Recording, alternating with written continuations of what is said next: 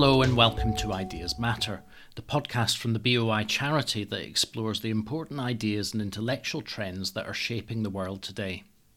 This is our second podcast in the series on race and racism, the theme of our recent Academy Online event. In this episode, we feature the lecture Historical Racism and the New Language of Racialization. At a time when questions related to race have very much come to the forefront of political discussion, this talk examines what the new anti racism stands for and argues that it represents a break from the anti racism of the recent past and that the time has come instead to adopt a universalist humanist perspective. The lecturer is Dr. Alka Sehgal Cuthbert, who is a founding signatory of Don't Divide Us, the campaign that takes a stand against the divisive obsession with people's racial identity. Alka is an educator, researcher, and writer, and is author of the book What Should Schools Teach? Disciplines, Subjects, and the Pursuit of Truth.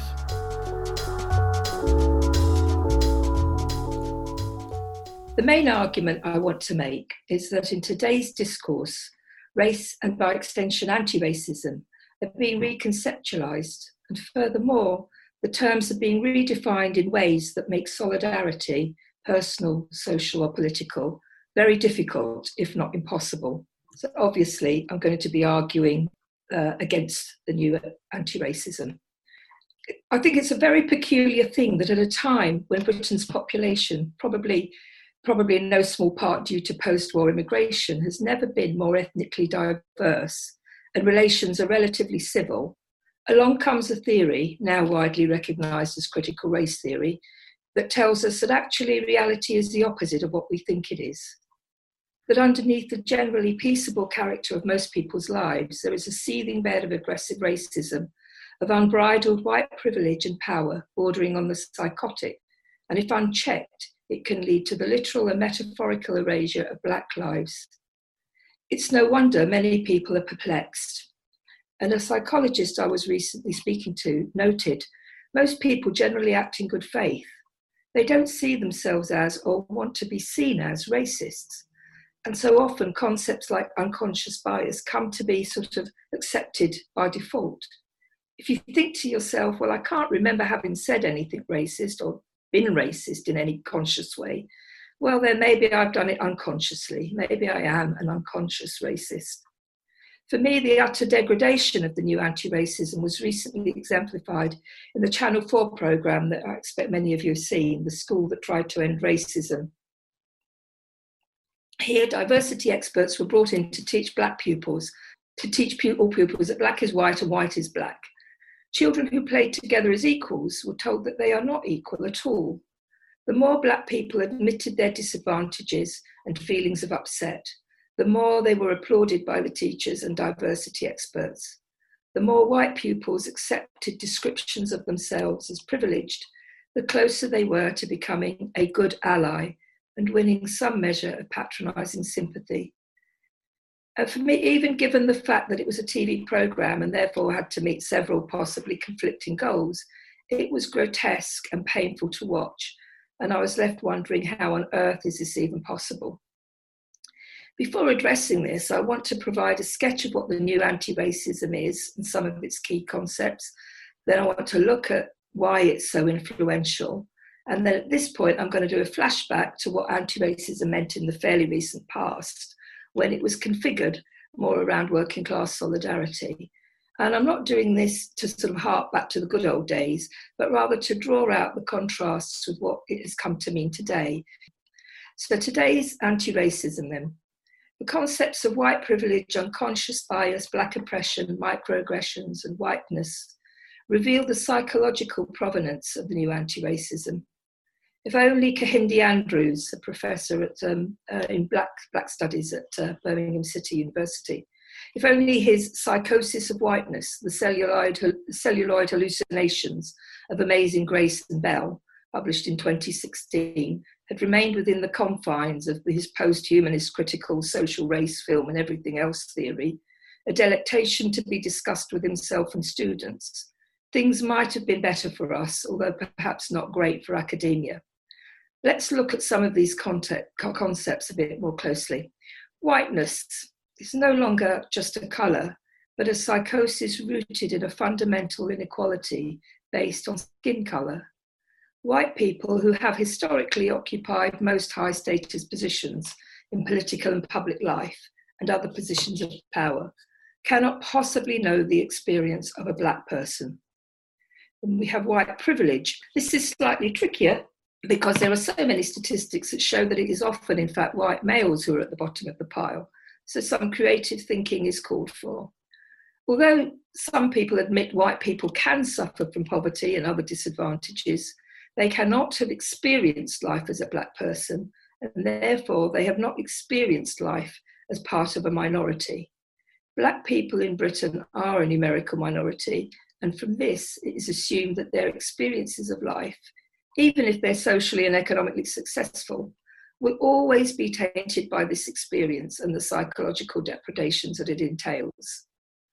And then we have the notion of being a good ally. This presupposes that white people cannot be neutral or bystanders in a context where black people are being subjected to such egregious day in, day out racial harassment. The harassment may be subtle. It's no longer the explicit racialized slurs or the humiliating treatment at the hands of immigration police or being frostily told that the room for rent has been taken. No, today's racism has such wily and subtle forms that actually many of us can't really see it. But this only proves how ill educated and unaware the majority of us are. And to address this, we need to educate ourselves. But by this, today's anti racists don't mean going and talking with people of different colours and chatting with them, getting to know them, or reading widely, or thinking deeply, and maybe writing your thoughts freely in a way that's true to yourself.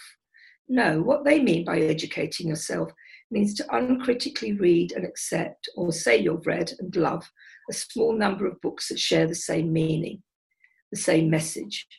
For Black people, the message is we need to re examine, and re examine our feelings and memories, sifting for all those moments of self doubt caused by words or acts that have remained uncalled out, deeds that have been excused by giving the benefit of the doubt or maybe just ignored. And if you're white, the message is educate yourselves by reading books which reveal your privilege to you and embrace any amount of monitoring and positive discrimination. But most importantly, white people need to understand that to question the testimony of a black person is not an acceptable part of any attempt to try and get to a truth or establish common understanding. It is actually a threat to black subjectivity. Reni Eddo-Lodge, author of the bestseller Why I'm No Longer Talking to White People About Race, has this to say about being about being, having a conversation with a white person. Their intent is often not to listen and learn, but to exert their power, to prove me wrong, to emotionally drain me, and to rebalance the status quo. And this is really problematic because if to talk and question is accepted as an exer- exertion of unwarranted power, then there can be no basis for any level of communication, never mind solidarity. The new anti racism says race is a construct, but it's the construct the experts in the diversity experts and academics need to justify their existence as anti racist experts, who we obviously need to educate ourselves. Moreover, race is essentialized it's given the authority of a fact of nature. And in a banal sense, it's true to say a white person can't experience life as a black person, but this is true of, of any of us and all of us. We don't have full or direct access to anyone else's interiority. And that's why, over the course of human history, we've created a symbolic culture, the most important part of which is language itself. So, if we accept language as a tool of oppression, as Eddo-Lodge and others claim, then we can contribute nothing but our atonement. And this is what educate yourself ultimately means. Mea culpa, recant, or suffer the consequences. My objection, or one of them at least, to this narrative is the reduction of human experience and subjectivity to being, the, to being wholly determined by a single factor or variable. In reality, we have multiple affiliations and crisscross between groups we are put into by external agencies and those we choose for ourselves. We can be both a minority and a majority simultaneously, depending on what factor or variable we're giving pre- precedence to. So for example, a black student at a campus is a minority if the variable is skin colour, but the same student will be a majority if you're looking at age as the main variable. As I said at the start, if limited to academia, all this would be bad enough, but it's even worse when these ideas spread out of this enclave across the boundary of sacred and profane knowledge and into our social world. And here we see, for example, the 2019 Equalities and Human Rights uh, Commission report on racial harassment in universities, which is the basis of this week's Universities UK report. And this defines racism as unwanted behaviour related to a protected characteristic that violates a person's dignity or behavior that creates a hostile environment. That's literally it. That is how racism is defined. Completely subjective. There is no objective guide as to what might constitute violating personal dignity or make an environment hostile. This is left to the implied victim to interpret their own feelings, and nothing more is required. And often the same approach is applied to scholarship and research, where the normal obligations can be ignored. It's deeply worrying that a major public educational institution should propose far reaching changes on the basis of this kind of um, research or scholarship. They cut one part of their um, uh, research was a call for student responses, which elicited 581 responses the total, num- the total student cohort for that year, 2018 to 19, was 2.38 million. So, uh, by any established criteria or standards of empirical research, this is pretty ludicrous.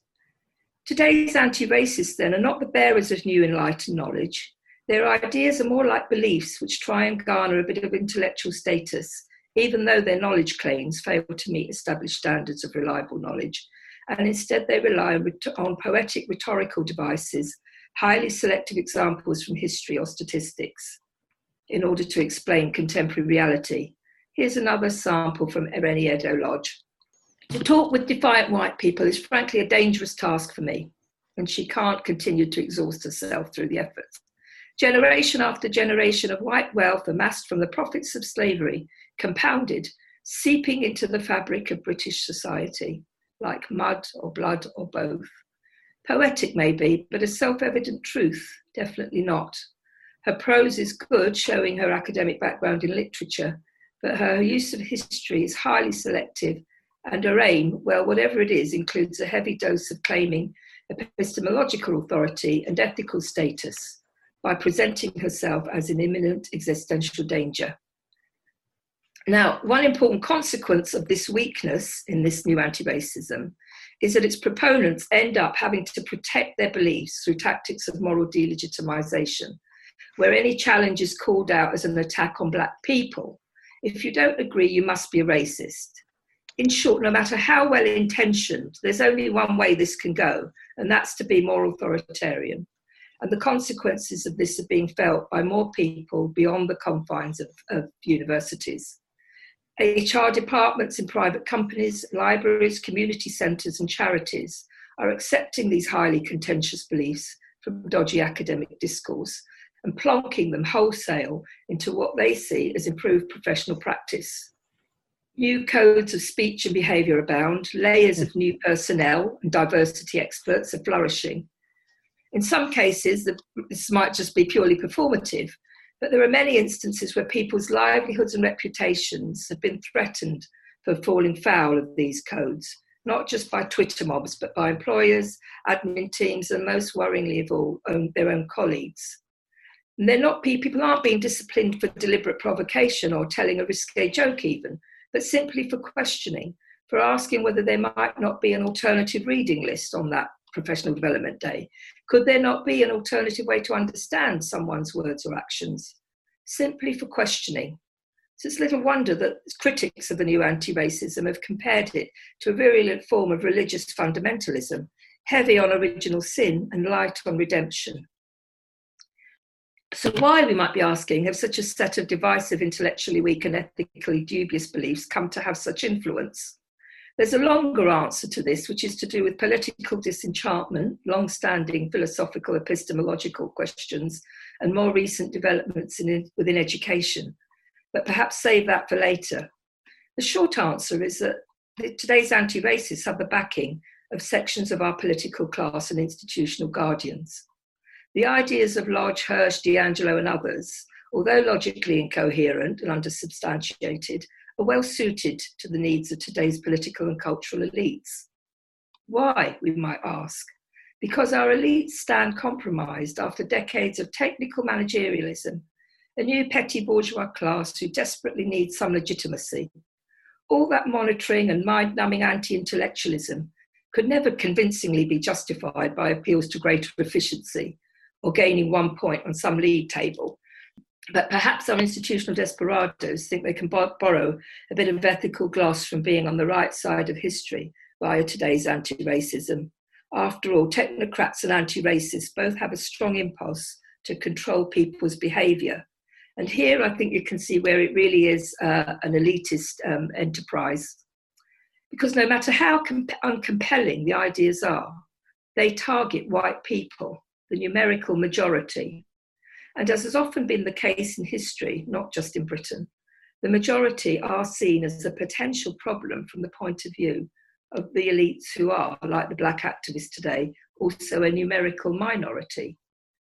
So even if politicians, CEOs, and chief executives have to suck it up a bit on account of their white privilege, that's cheap at the price for what they get in return. In addition to some measure of ethical kudos, mainly amongst themselves, they have an ideology that ensures an ethnically diverse working class remains divided and that the majority is put on the defensive before they can even speak. You can see from the point of view of the elites, this is quite handy. To me, it suggests new anti-racism, new anti-racism isn't something that can be dismissed as annoying, but basically secondary or a diversion from real class politics. I think, like Walter Benn Michaels and Adolph Reed, this is a new a form of new class politics, not in the way of perhaps um, some of the old left understand it, where anti racism was the agent of radical disruption to the status quo. In today's context, it's anti racism, not racism, that is the agent of restoration of the political, of the political status quo not its radical subversion. So, moving on then to the flashback. What was anti racism in the recent past? And I hope the important differences will become clear. Historical anti racism was based on a theoretical understanding of capitalism as a way of ordering society where the main differentiation lays in your relationship to the means of production and reproduction, to give Bourdieu his due. This central cleavage is expressed concretely in the existence of different classes. Inequalities are relational, but where you stand in such an order can have important empirically observable effects, from wages, the right to own property, to vote, and even physical stature. A capitalist social order could, under certain conditions, grant rights. Formal rights such as equality before the law, the right to vote, freedom of movement and assembly, and so on. They were hard won gains, but capitalism, being capitalism, was unable to grant these rights to all people. Some were excluded, and for others, the rights remained more rhetorical than substantive. But the point is, biological facts, facts of skin colour were really contingent to the substance of anti racism. And in the long past, the unlucky minorities have been Irish, Jewish, and working class people.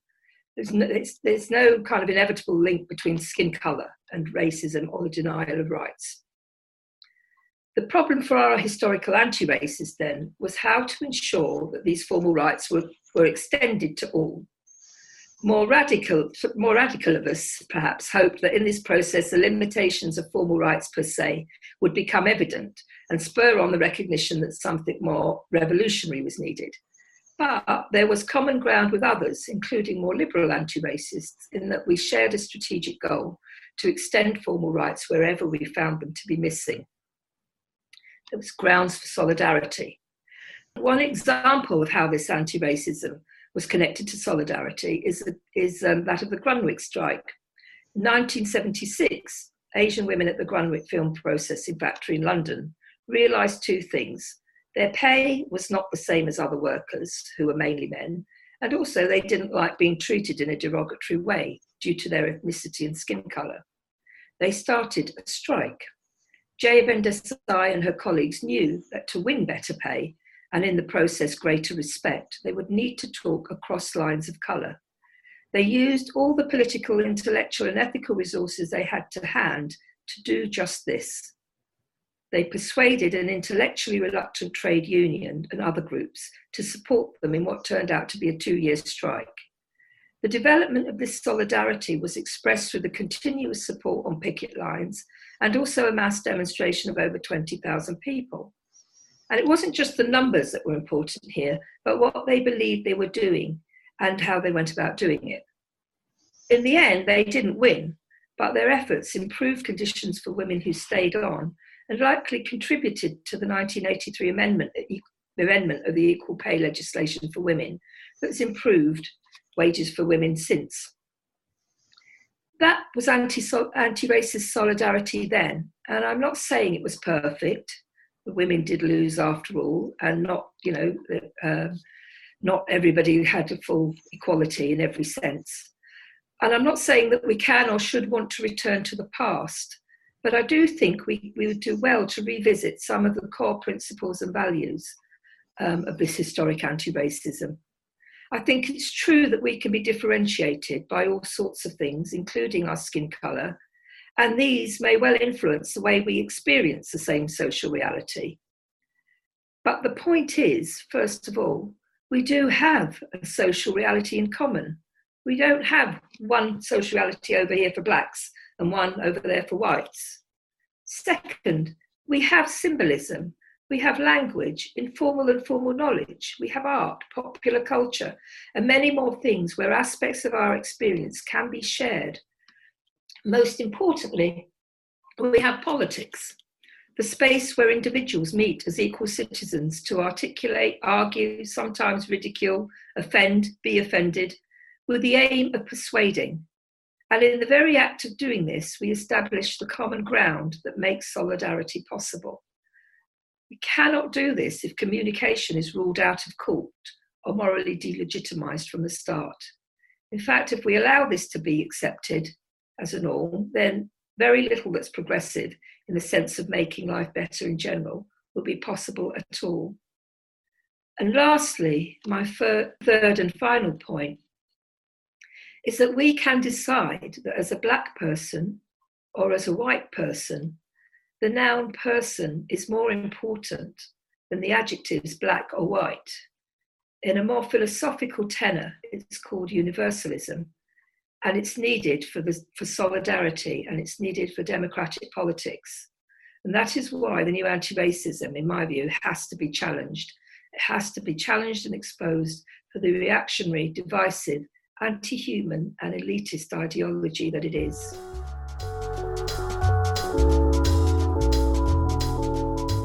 You've been listening to the lecture Historical Racism and the New Language of Racialization, given by Dr. Alka Sehgal Cuthbert, which was recorded at the Academy Online event Race and Racism. The next podcast in this series will feature the lecture Race Riots 1919 to 1992 From the First World War to the Culture War by Dr. Cheryl Hudson. To make sure you don't miss any episodes of the series, then do subscribe to Ideas Matter podcast on your favourite feed. And for more details of the Academy event where this lecture was recorded, and to access a series of recommended readings to help you explore the themes in greater depth, have a look at the accompanying notes to this podcast or visit the Academy at our website, theboi.co.uk. Finally, if you're able to give a financial donation to support this podcast or any of the BOI Charities projects, then head over to our website and hit the donate button. Thanks.